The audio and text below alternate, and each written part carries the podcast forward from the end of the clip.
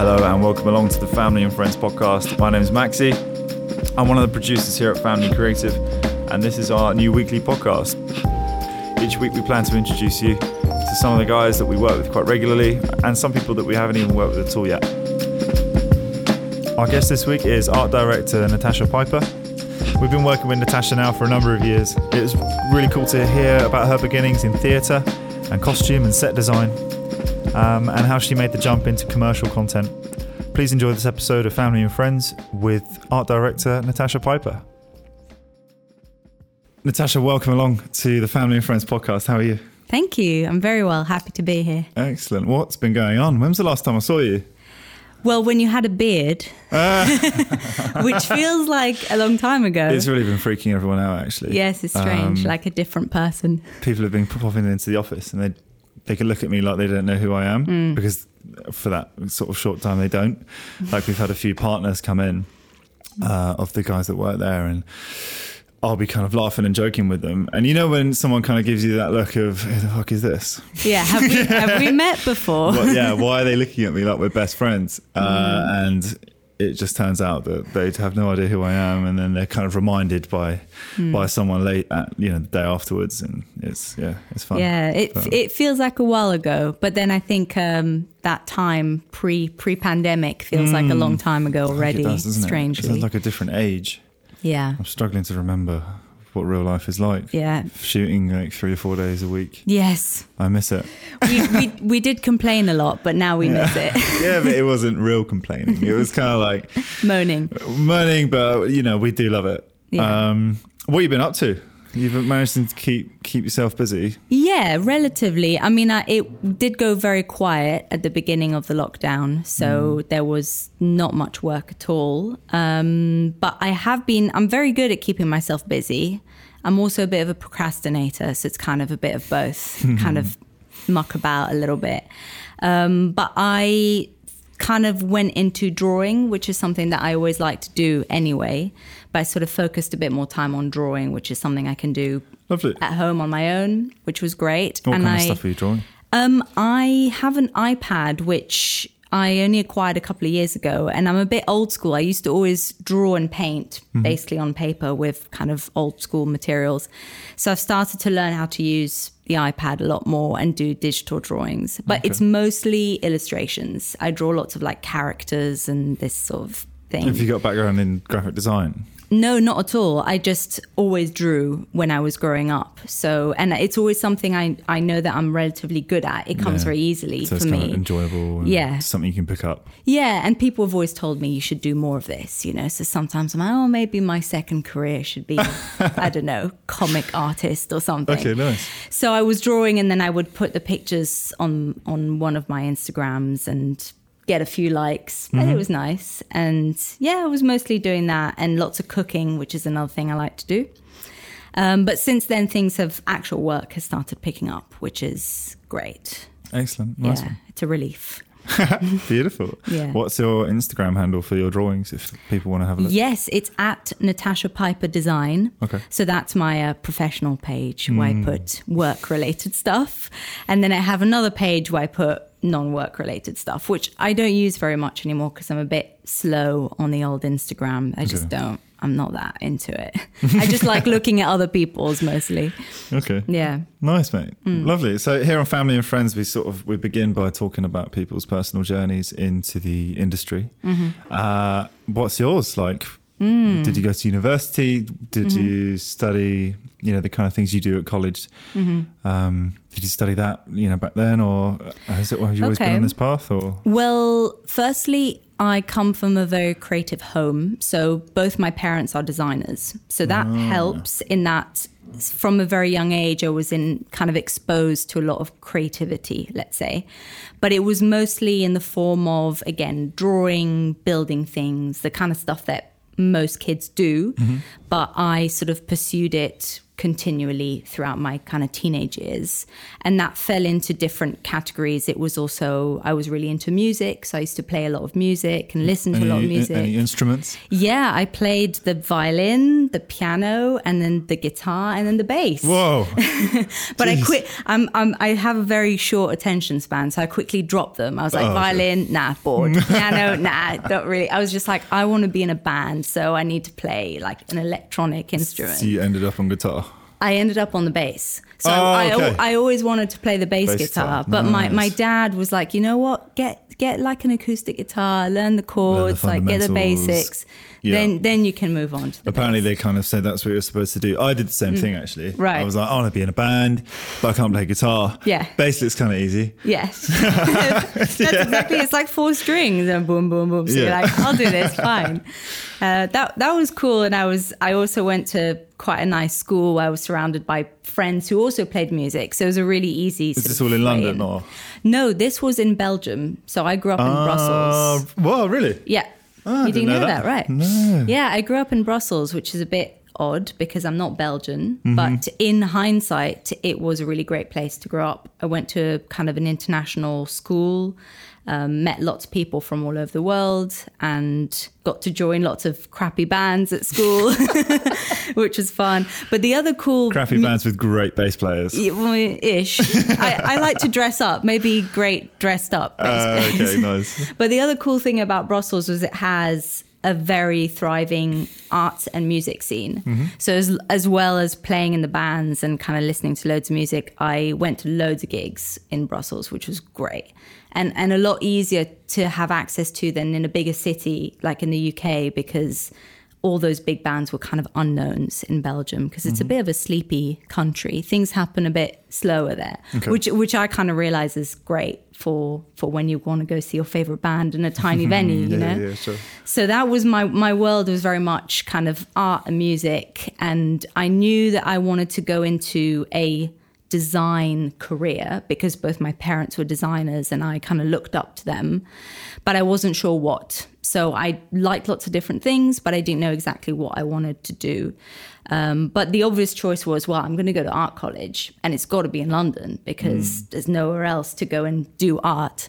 so that was that was a given. And the other thing is, I don't know how it works now, but when I went to college, foundation course was free. I think it wasn't a fee. There were no fees for it if you're under 19. I don't know if that's the case now. Oh, okay. So yeah, I was under 19, so the course was free. Um, but it did mean moving to London, living in London, which is not free.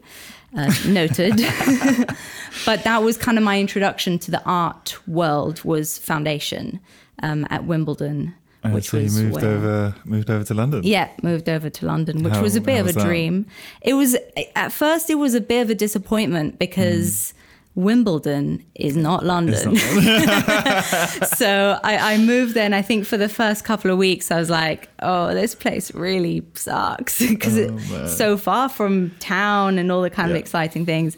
But actually, um, the course was awesome. So I really enjoyed foundation, and I made some really great friends. Mm-hmm. So after a couple of weeks, I was like, you know what? I know I'm spending hours of my life on the tube and the night bus and stuff going to places I want to go in London. but um, I really loved the course and it was a great introduction to lots of different types of arts. So you, what, what did you study? Sorry. The- So I did foundation first, which is an introduction to lots of different. and then you of of choose something later. Then yeah, then my pathway, as they call it, where you got to focus on what your art, I suppose, you want to do is before you apply for your degree for your BA. Um, I actually did theatre design, so set and costume design for theatre. Yeah, because again, Wimbledon has quite a well-known theatre department, so that was one of the introductory courses on the foundation. What was it that drew you towards that? Because I remember Mm. when I was a kid, actually, I had the same sort of similar thing. I'd, I'd always work in backstage and props and the kind Mm. of design for our school plays. Really? Um, and I I wanted to be a sort of theatre designer as well Mm. for a, for a little while there. Um, obviously, I, d- I didn't go to university or anything like that, so Mm. That kind of portion fizzled out. Mm-hmm. But what what drew you towards it?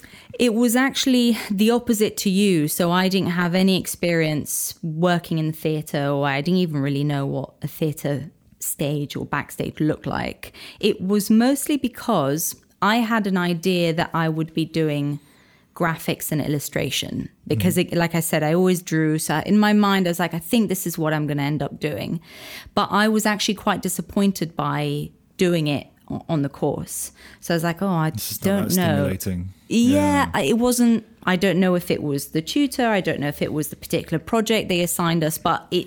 I didn't get a good vibe from it. Let's say, but I did get a really good vibe from set and costume, and I think it's because I really love stories and I like words as well. I've always loved reading and writing, so it was a kind of a combination of the the text and the academia, say behind a, a story, and how you unpick it and how you then show it visually. I think it's more of a three-dimensional medium Exactly. in some ways. Yeah. Yeah, exactly. And I loved characters. Mm. That was something again that came very quickly to me was like drawing characters and what they would wear and what their hair would look like and all those details I, I got really into.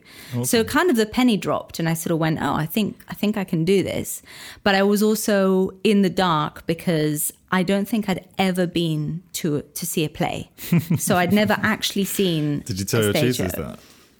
Were they a Possibly. bit, bit freaked out? But No. it kind of gives you like a unique insight in terms hmm. of I was very green. Yeah, But like so it- green. But I also had no uh, preconceptions about how Yeah. a performance should look or things should be on Mm. stage.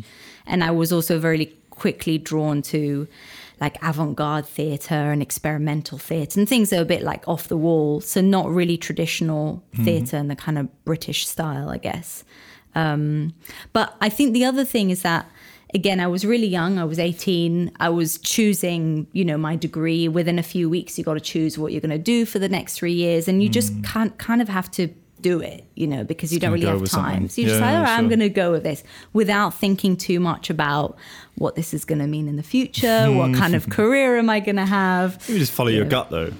Yeah, pretty much. Yeah. And and my parents did always say to me because they worked as freelancers before they joined various design companies, and they did always say, you know, it's a struggle to be Hmm. a creative. What advice did they give you going into in terms of you choosing something? Because Mm. they must have been quite good.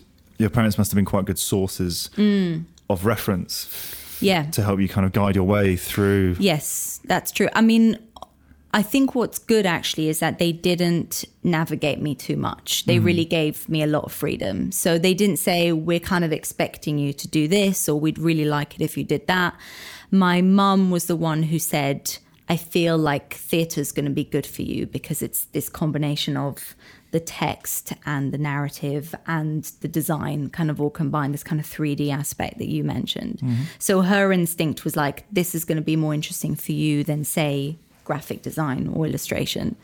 Um, so that was the advice she gave me. But aside from that, my parents were just like, we support you, off you go, like, do your thing, which is also good. But they great. didn't give me too much advice Yeah, sure. aside from that. Well, it's a fine line, isn't it, Mm. between sort of guiding, you know, someone's own ambitions and maybe seeing that in you and being like, this is maybe what you'd be suited to, instead of being like, this is what I did, this is what you have to do. Exactly. Follow me. This, you know, Mm. I, I think a lot of people kind of struggle when their parents impose that kind of frame on them. Yes. because It's your natural instinct to just go against it, really, Yeah, isn't it? And people just end up doing something completely opposite. Definitely. I mean, I'm I'm thinking of my friends whose parents were, you know, very successful lawyers or I don't know other professionals, Mm. and they they wanted their children to do that, Yeah. and the children didn't really, Yeah. they weren't really into it. It's just what kids do. I think Mm. they just kind of fight against. If they feel that they're being ushered into something, it's Mm. the last thing you want as a, a young person trying Mm. to frame your own future and your own personality. Mm. I think that's right, and that you know, I have, I really have a lot to thank my parents for because they were, on one hand, very influential, but they also never pushed any of their ambitions onto me. So they really were just like, "We'll give you all the opportunities we can, but it's entirely up to you to decide what you want to do." Um, in fact, they even tried to discourage me for a little while and said, "You know, just because we went to art college doesn't mean you have to. You know, Yeah, you could sure. do anything." Because I was quite academic at school. I was I was lucky because I was good at lots of subjects. Yeah, so I could have picked anything in a way and, and probably been quite good at it. Did you come ever cross your mind? Do you ever come close to Mm. going to something completely different? Mm, I think only very briefly when I was still in secondary school, being like, well, should I apply for like an English degree at Oxford? Because, you know, I could make it work. But I just couldn't see myself in that um, environment. I just always felt very driven by creativity and wanting to be doing something. Less so the academic stuff. Yeah. Yeah. Yeah, definitely. That's fine. And and I got to say, when I arrived to London and I went to college, I felt like a small fish in a big pond because mm. suddenly I was surrounded by incredibly talented people, mm. like really, really talented young people, and I was awestruck mm-hmm. um, because there weren't that many people like that around me where I grew up. So here I was amazed. People were like, you know, 17, 18, and they were building amazing sculptures. They were just creating incredible things on you know on this foundation course. So that was really inspiring, and that actually pushed me forward. That made me want to, you know, pursue it more. So your foundation was in London. Yeah, in London, Wimbledon College of Art, which is no longer. The foundation course doesn't exist anymore, sadly. That sucks. But the, the the main school does. Excellent. Yeah. So you did your foundation. You showed up, Hmm. sort of pretty green. You, I mean, you you'd done some. You know, you, you got some good knowledge in in design, and you Mm-hmm. got some skills and stuff. You chose uh, the theatre design stuff. Mm. How was your first year coming into it completely green? Yeah. Just being surrounded by it's just such a sort of enthralling particular area of Yeah. creativity. Were were you a bit like? Was, did it take some getting used to, Yeah. or were you straight in there? Like, how, how was it? That's a good question. Um, I remember that year really well. So, so after foundation, I applied to two courses. One was the performance design at Central St. Martin's, and one was the uh, design for stage at Central School of Speech and Drama, which is where I ended up going. Now, this is pure drama school. So we're not in art college anymore. We're talking like, you know, actors, studios, theatres, Yeah. all of that.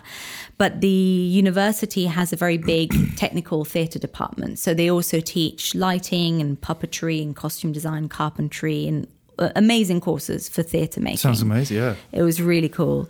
So that first year was a massive eye opener and a big learning curve. But I I really feel like I kind of loved it. I didn't feel out of place. I didn't feel despite the fact that I felt I had very little experience or knowledge of this world, of the world of theatre and performance. I really didn't know anything. Mm. I didn't feel like I was going to be left behind because Yeah. I was very, very hungry to learn. Sure.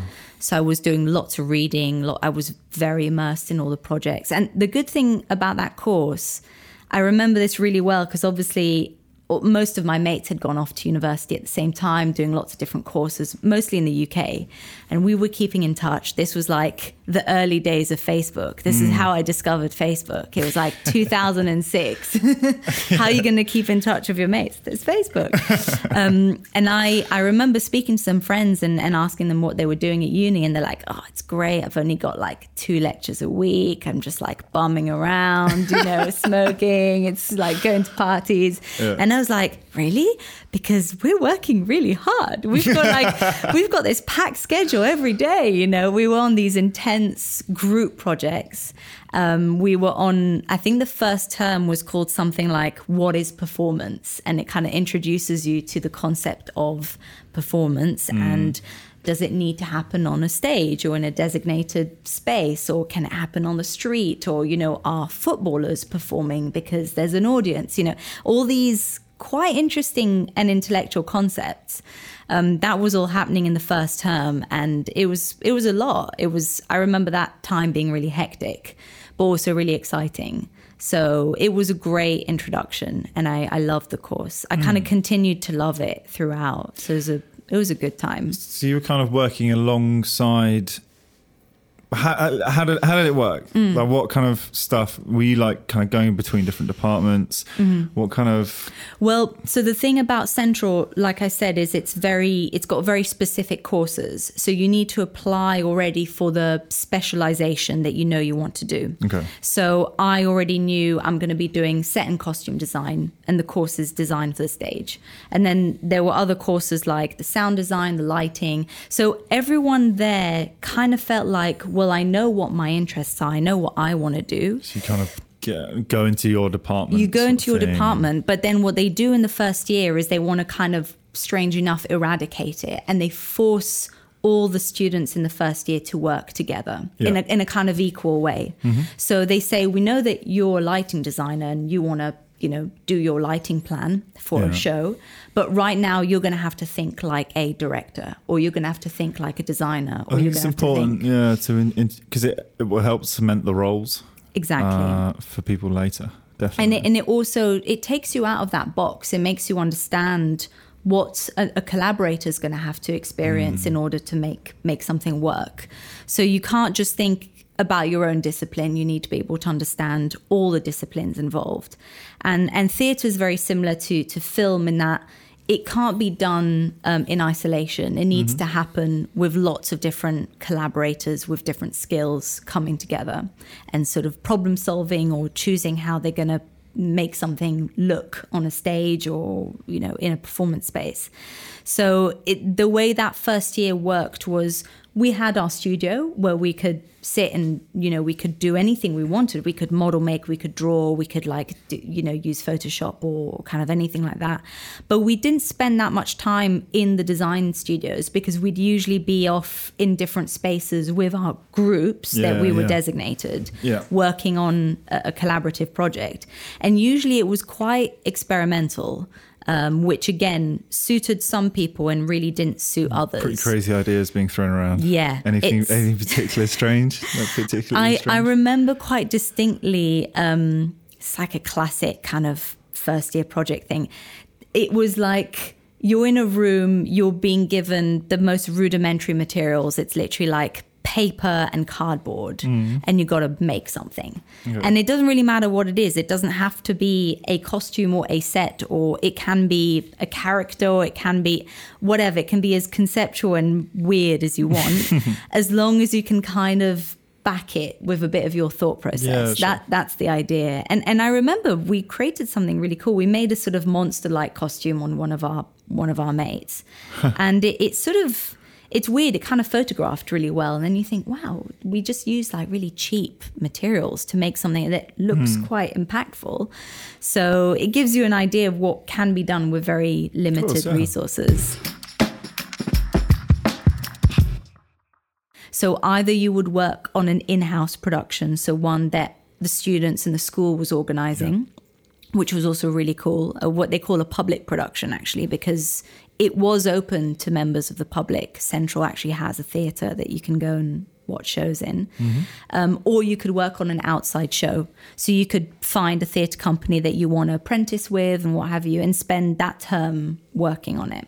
So they gave you some freedom as well to seek out whatever it was you're kind of into. Yeah. Um, so I'd say a combination of doing those speculative projects, which I suppose what they're doing is they're trying to make you be become get the skills of analyzing a text and being able to kind of translate Visualize it, yeah. exactly yeah, A- and also learning how to um, present those ideas and, and learning like okay i'm not very good at drawing so i'm going to do collage or i'm going to do like a, some kind of rendering on on photoshop you know trying to trying to find your your skills Mm-hmm. you know through that a combination of that and doing actual productions where you're working with you know real performance that needs to open in four weeks and you know you've got actors who need their costumes and you know working in a big team a mix of those kind of um, projects meant that I felt quite like I'd, I certainly felt like I'd learned a lot by the time I graduated. It's that weird thing of like you feel you've learned loads and you're introduced to a new environment, and yet you're also like. Oh, now I have to actually start working and I don't know what to do, you know? because also at college, you're very supported, right? You're supported by workshops of lots of, you know, resources, facilities, teachers, peers. And then when you leave, you're a bit like, I'm on my Did own. they give you any like tuition on how to market yourself as like an independent, you know, creative once Mm. Yeah. you leave there? Yeah, they did. Um, I, I felt quite positively about the course when I left because they they did warn us that we were all g- probably going to be freelancers and mm-hmm. that was going to be a new world for us and it was going to be challenging. So they did all want us to have, you know, a website and a business card and a few basic things like that. This was before Instagram, so we didn't have any Instagram. But now they would probably say have an Instagram page, put some of your work on it. Yeah. So you had to have, you know, a physical portfolio, kind of online portfolio, and physical business cards to hand out to people as and when you kind of met them. Um, and they also gave us a bit of a crash course on accounting, interestingly, because they're like, you don't know what this is, but you're going to have to invoice people for your time and your work, and this is how it happens. And That's good. you know, which was which was good because again, coming getting your head around the idea that you're going to be a professional and you're going to have to manage your own Yeah. income. Managing Is- your own business. Yeah, Yeah. exactly. It's pretty overwhelming. And and also can it's be. something that I feel a lot of people don't think goes hand in hand in the creative industry. It's like you Mm. can be creative and you can be very savvy when it comes to Well, you to managing your business. Yeah. Mm. you, you're going to have to be. Yeah. So I, it I does- thought it- they were yeah, good. It, it varies from person to person. Yeah. is, is quite interesting. I know a few guys that are freelance ACs or any Mm-hmm. of this, but they also on the side sort of run their own kind of kit rental thing. Right. And they also like they're effectively running three businesses by themselves and some Yeah. people just take to it. Were Yeah. you one of those people? no, No. not really. I'm not I one of those people either. Uh, it's weird because on, on one hand i was like i was a very responsible Yeah. um, student like i was always i was really good at managing my my finances. I was never like in debt. I mm-hmm. was i always had student jobs so i had income coming in. But on the other hand i don't know i, I had a remarkable housemate who was just so organized and meticulous. Like she had folders with everything filed in all the paperwork all the employ- just everything when we were still at uni. And i was like what are you doing? What is this?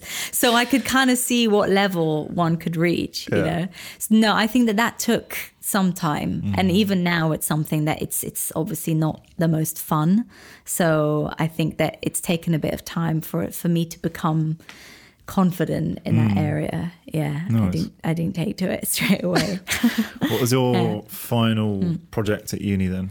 What was like your big? um was it? Were you part of a big show or yes work? and no it was it was weird there's something about like these final major projects at uni that i think are can be a bit tricky because i think i felt a lot of pressure you know like this is the last thing it's got to be momentous it's got to be like whoa and and that sort of drowned me a little bit it kind of restricts you a little bit because I, Exactly. Mm. I mean, I, I didn't go to university as I said, but I did. I studied art and graphics and all this kind of stuff, and it's down to you to choose your subject matter sometimes, or the style, or the way you're going to pursue the the brief. Mm. And it it's a bit like writer's block. There's so much kind of pressure on you. If I don't pick the best thing, or Yeah. if I make it really hard for myself, I'm really going to shoot myself in the foot. Yeah. Uh, so yeah, I, I, it's quite tricky that one. I, Yeah. I definitely relate to that writer's block thing, Mm. that kind of creative block. That sort of, this is it, this is the Mm. one, it's got to be, you know. Whereas previous projects where you hadn't really thought that much about it, maybe some of them came out looking great because you're a bit Yeah. more in free flow. That's it. You know, so I, I did, um, I did a project that was speculative. So it was a model. Um, it was based on a dance, a kind of experimental dance piece, and I designed quite I mean, if I think about it now, also quite a unusual design.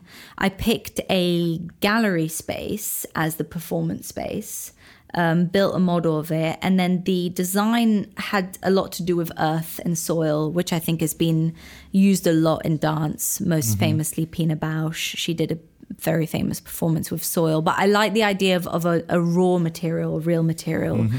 um, and this idea of the dancer being buried that was kind of the concept behind it. But i don't know how much i managed to bring that across because again i think i was probably lacking a little bit of some skills some confidence in how can i depict this. Hmm. Thinking of it now i would have maybe storyboarded it more or maybe tried to do a little video of it or you know something. Yeah.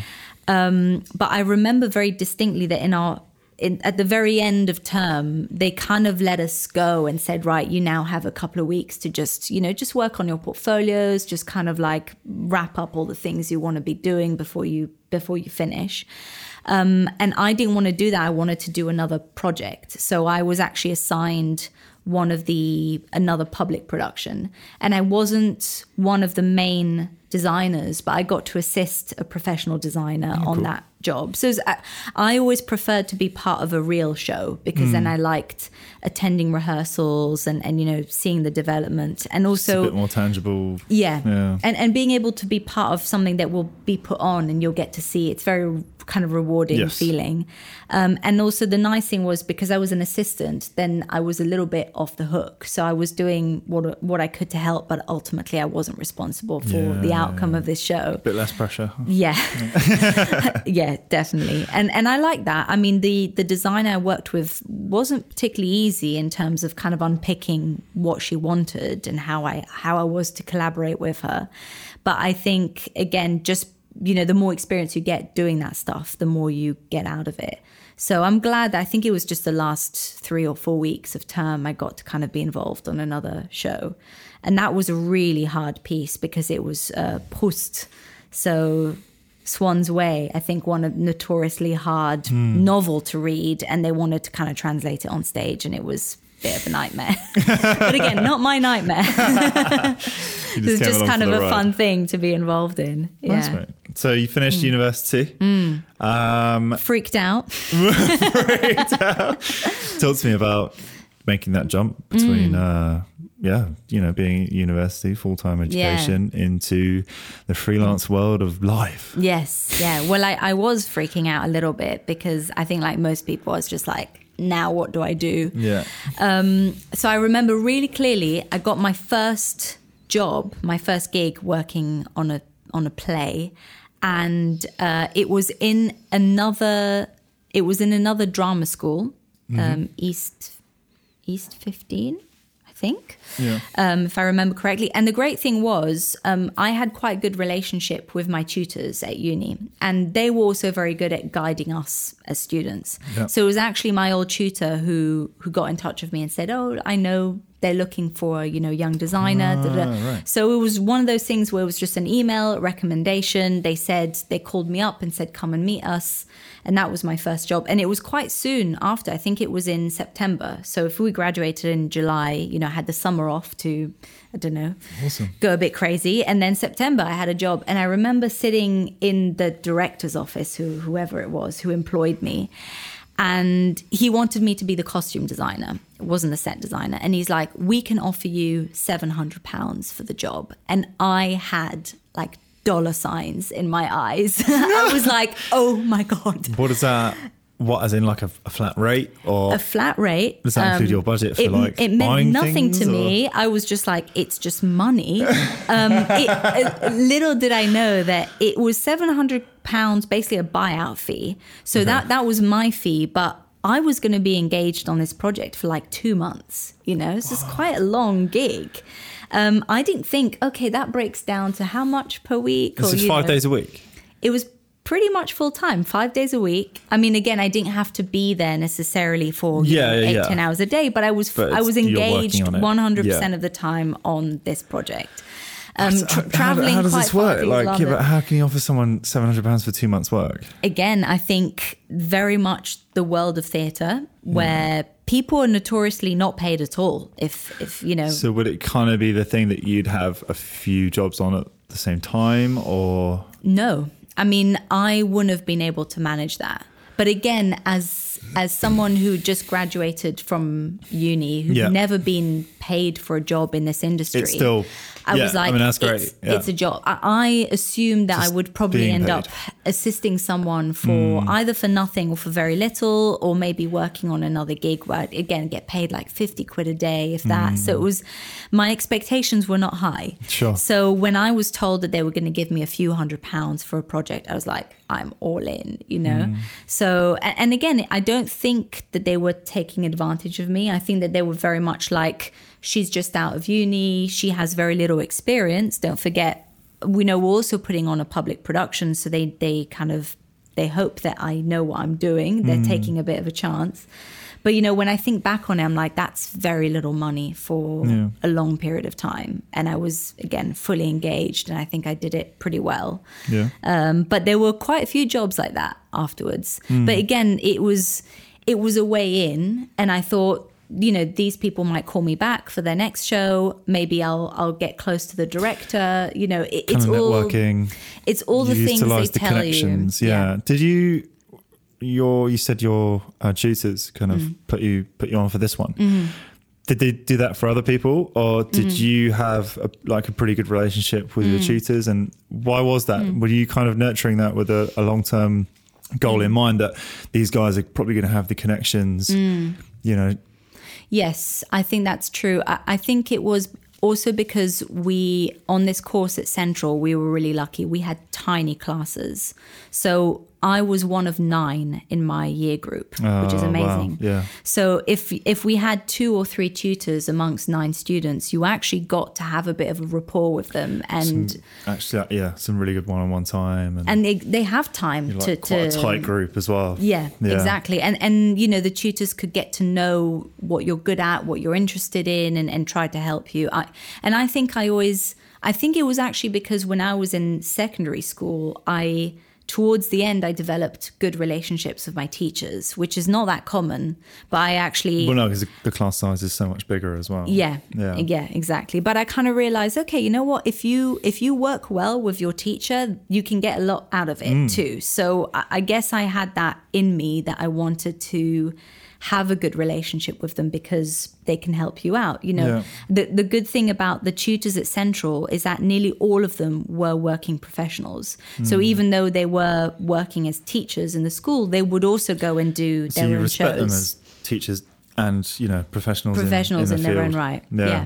Yeah and and valuable. for for a lot of the other courses like uh, the lighting course, a lot of the time the teachers would take on a couple of the students under their Oh, wing right, and be that's like, awesome, "Come and assist me on this gig," you know, and that's how they introduce them to the world of work. Hmm. So I, I sort of quickly understood that in in that industry, this is how it is. You know, again, it's who you know and how you get. So I, I just wanted to kind of keep a good rapport with them and see what it led to. And again, I, I didn't necessarily reach out. Um, that particular teacher reached out to me and obviously thought Natasha's going to be quite good for this one, so put her forward. And I think that they did the same amongst the other Yeah, sure. students. So it was pretty neutral. It just depended on how how they responded. Some were more interested, others were less keen and kind of went off and did other things. So yeah. So It's a good way in. A few paid gigs. Yeah. Uh, as a mostly a costume designer. I did a lot more costume at the beginning. Yeah. It strangely, I think, I think it was something that feels less risky um, for for someone to give you as a job. Mm. Um, even though costume is quite complex, but people think "Oh, it's clothes. You know, like we all wear clothes, so it's got to be easy. You know, but it's quite it's quite a skill. But um, I enjoyed doing costume a lot. I got to work very closely with actors and kind of get to understand the psychology there's like that whole people skill thing that mm-hmm. people don't teach you about mm. working in that. And you know that when an actor comes up to you and they're a bit like, they're a bit nervous about something, that if you put them in, you know, a pair of shoes that they feel really good in, their their nerves will go. It's Really? really, it's really weird. It's like if like this kind of psychological un- undertones that you need to pick up on. Yeah, and I've you need to understand that, when yeah. they're saying, "Oh, you know, I think I think this jacket doesn't feel right," you know, for the character. They Yeah. just don't like the jacket, Sure. and you need to kind of work with them and put mm. them in something that they feel good in. Yeah. You know, so that again took quite a lot of skill that you don't really again can't. It's not a learned skill. You just have to pick it up as you mm-hmm. go. You can't be taught. Yeah. So I did a lot of that. And also, I was pretty proactive. I wrote to a lot of the designers that I liked. So again, it's something typical thing they tell you to do at uni. They're like, research all the creatives out there whose work you like and then write to them. And, you know, like, write to them incessantly. They didn't really say that, but I know that that's what they meant because you've got to pester until you get heard. So I there was one particular designer who I I've always admired. Her name's Miriam Buether. She still works as set and costume designer. She's brilliant. Um, whose work I really liked. So I wrote to her amongst other people. But again, I think it's that timing and luck thing because she wrote back to me. She was one of the few people who wrote back to me and said, "Oh, um, yeah, actually, I, I could do with." She's like, "I already have an assistant, but I could do with someone to help me on this other project, Oh, mate, that kind of must have been thing." Pumped. yeah, so I was just like, oh my god, I get to meet the designer that I admire, you know, and and it feels so big and so kind of dramatic, and you think that they're gonna live this glamorous existence, but they're just like jobbing designers, you know. They yeah, the reality. There's nothing glamorous about their life at all. I learned, you know, they. It's still, funny when you pop that bubble of like what you think something is, Yeah. and then what you find out it is. exactly. It's fun finding out what it is because then you, you kind of feel like this is actually, you know, like this is real now, and Mm. it's not just some concept I've dreamed up in my head. But It's real, and those people working in like really small, rudimentary hmm. studios. They live in really small flats. You know, all that kind of just just the way it is. Yeah. So it was a bit of a bubble popping, but I was mostly psyched about meeting her yeah. and being able to like introduce myself to her and say, "Please, can I work for you? I don't care what it is." You know. so she got you a job on Yeah, a pro- so- project she was working on directly. Yeah, or? she she immediately got me involved on. I think it was a number of projects because again, this is how I kind of learned how set designers operate in in the kind of real world when they're quite established. Is they'll always be working on three or four projects on the go at, at various levels of kind of progress. So she had kind of a regular assistant who worked with her all the time, who was working on the current project, and I was just coming in to pick up and do little bits for one of the upcoming projects. Um, but I was I was thrilled because I'm like she's, and I think she agreed to pay me straight away, which was also nice. great because you you do assume that if you're new and relatively inexperienced and the designer doesn't know you, that they'll want to kind of see how you're working first, unpaid Yes. Yeah. They want to be like, come here for a few days, let me see what you do, and then I'll decide if I want to pay you. Mm. And I think she was very fair and she immediately said, I can pay you 80 quid a day or something for your work. And again, I was like, yes, I'm in. you know, I was like, yes, I'm going to be rich. No negotiation from Natasha. and I was like, come in. I have since learned to negotiate my fee. Okay, good. But the beginning, I was, yeah, I Have was you been working on that poker face? Yeah, Like, yeah, yeah. It was like, but it was great. I, I worked with her for quite a few years, um, Oh, right. on and off. I, it wasn't constant. But the nice thing is, again, I built a good rapport with her. She trusted me. I think I improved on my skills a lot while Mm. I was working with her, and she kind of gave me a chance. It's great, bit like And- being with someone who you you know you're learning lots of. Yeah, Like my, my background's in television, right. and there'd be a few occasions where I'd be working on documentaries and stuff, and Mm. working with people who you respect creatively and technically, Mm. and you're a bit scared of them. Not in a, not that they're nasty or anything. Mm. It's just that they know so much more than you, and you throw yourself in that environment, and you're like, wow, this kind of puts it in sp- perspective that Mm. Yeah.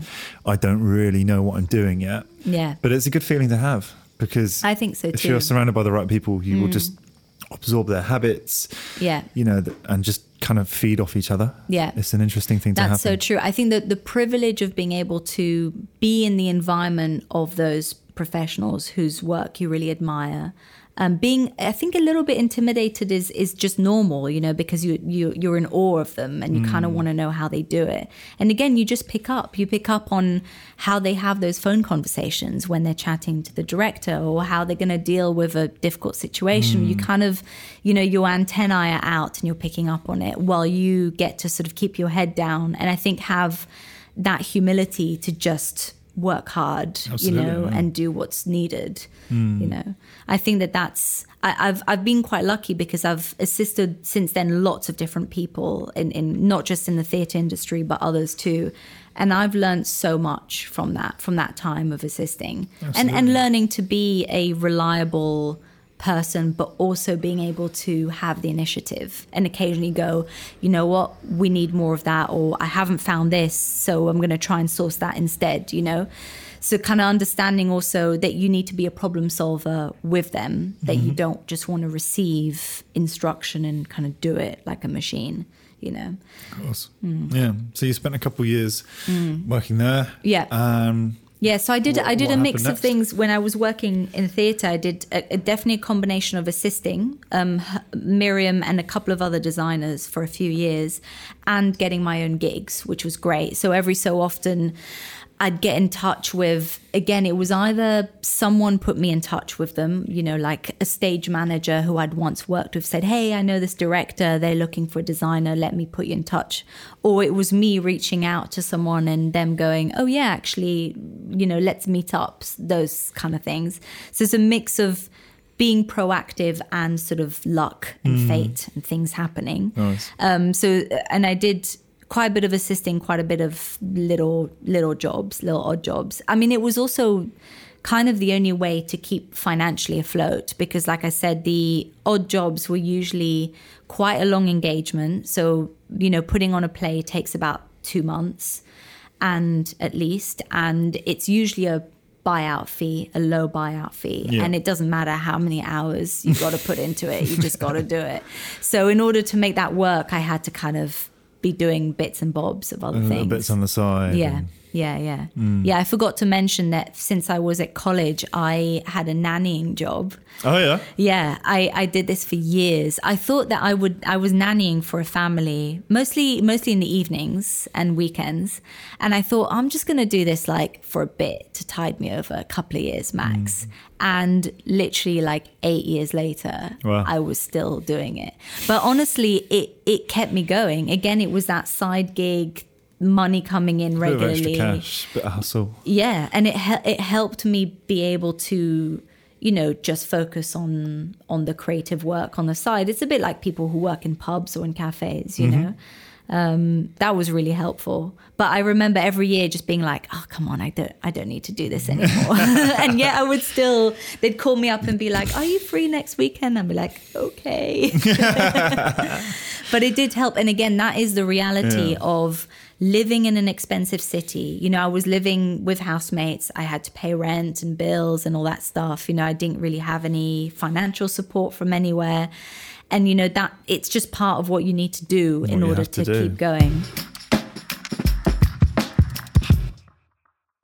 Lastly, what would your advice mm. be mm-hmm. to anyone out there thinking about maybe going into art direction mm. or, you know, styling on set or mm any of the things that you know we've spoken about mm. what would what's your advice yeah. i mean it, it's nice because i um sometimes i feel like i'm still just starting there's that feeling of like i'm still just learning and starting out you know even mm. though i'm like mm. oh i've been doing this for more than 10 years now and i get contacted quite a lot by people who want to assist cool. me or get advice yeah. from me which is you know very humbling um so i my advice would be to I think it's to get to know what you like or get to know a certain industry in that again if you're into film then you know like swallow as many films as you possibly can research directors and how they got into the industry mm. you mm-hmm. know i think it's about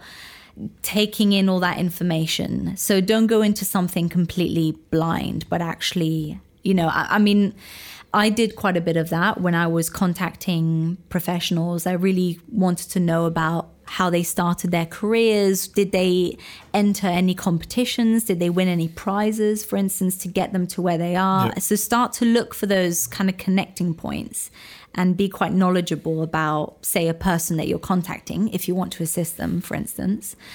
Um, what other advice can I give? Well, cer- certainly having some skills is going to be handy. Yeah. So, but honestly, those skills can even just be, um, they don't even have to be like Photoshop skills or model making skills, or, you know, it can be like, I can drive, I have a car, mm-hmm. and I know where the prop houses are. You know, it could be something like that, and just say, I'm really enthusiastic. I don't mind doing a 12 hour day if that's what's required of me.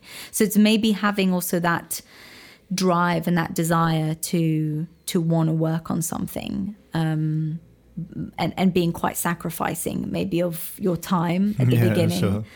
um, and i think I, I always say this to people, but I really think it works. I think you have to pester. Like it, it sounds a bit, it's not really in the nature, I think, of a lot of British people because no. they tend to be quite polite and genteel in their approach to people. But I think sometimes you have to be quite ballsy and actually contact someone repeatedly. Hmm. I, I did that when I was in a you know in a time when I didn't have any work and I was quite desperate. I'm just like bugger it. I'm just going to write to this person like every day and just be like, can we meet for coffee? Like, you know, does, Yeah, you don't yeah. even have to do this long intro. Just be like, please, can you meet me so we can have a chat? Because I think a lot of the time, they'll be able to tell that you are passionate about it. yeah, I mean, I, like- I know it's going to sound a bit, um, you know, a bit heavy and desperate maybe, but I think a lot of the time when you're on the receiving end of those messages or emails, often it's just a bad time, and you're a Hmm. bit like, shit, I'm in the middle of a meeting or I'm driving, I'm not going to answer now, I'll do it later, and Yeah. then you forget. Yeah. So then if you get that email again the next day, you go, oh yeah, it was that James guy who Hmm, yeah, emailed me. Okay, let me write back to him. You know, I, I find that I get that now. I just forget to reply to people. So I think a lot of the time, just repeatedly doing it, Mm-hmm. and maybe you know, I also had that when I started assisting a food stylist when I was really interested in, in food styling. I wrote to tons of food stylists.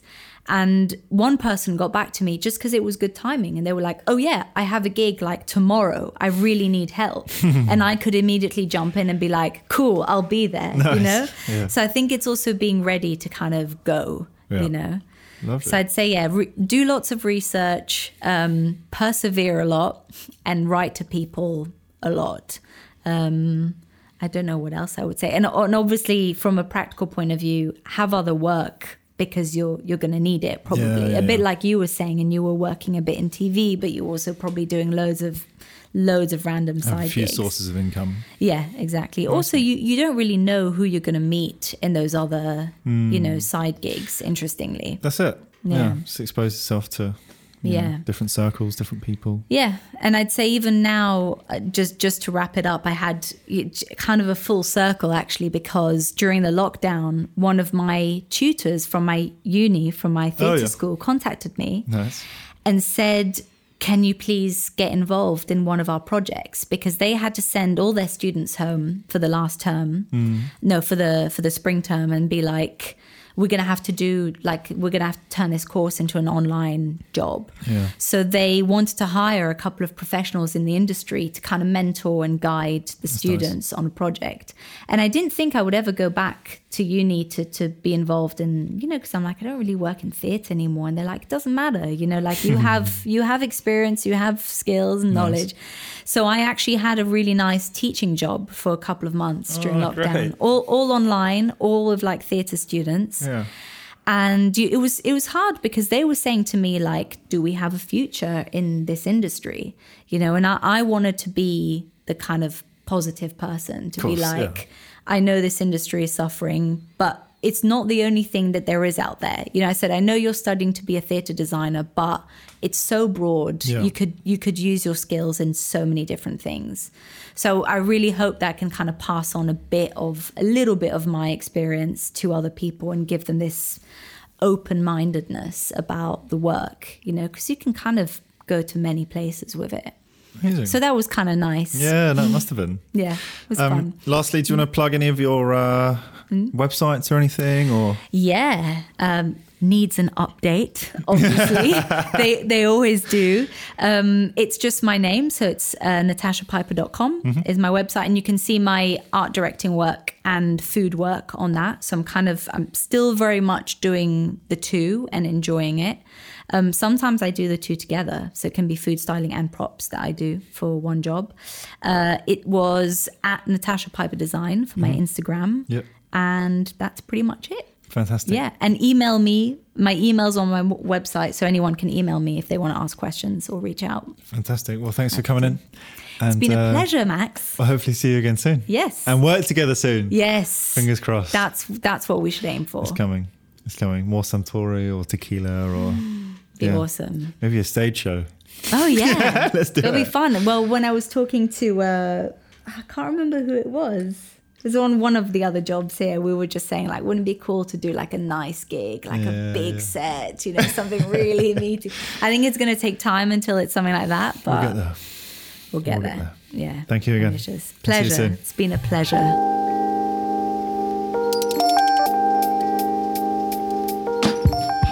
That is all we have time for this week on the podcast, guys. But please subscribe to ensure you catch all of our future episodes. You can also follow us on Instagram at Family and Friends, that's FMLY and Friends, all one word, for news on our new community hub. And please also check out our main page at Family Creative, that's on Instagram, or our main website, family-creative.com. We'll catch you next time.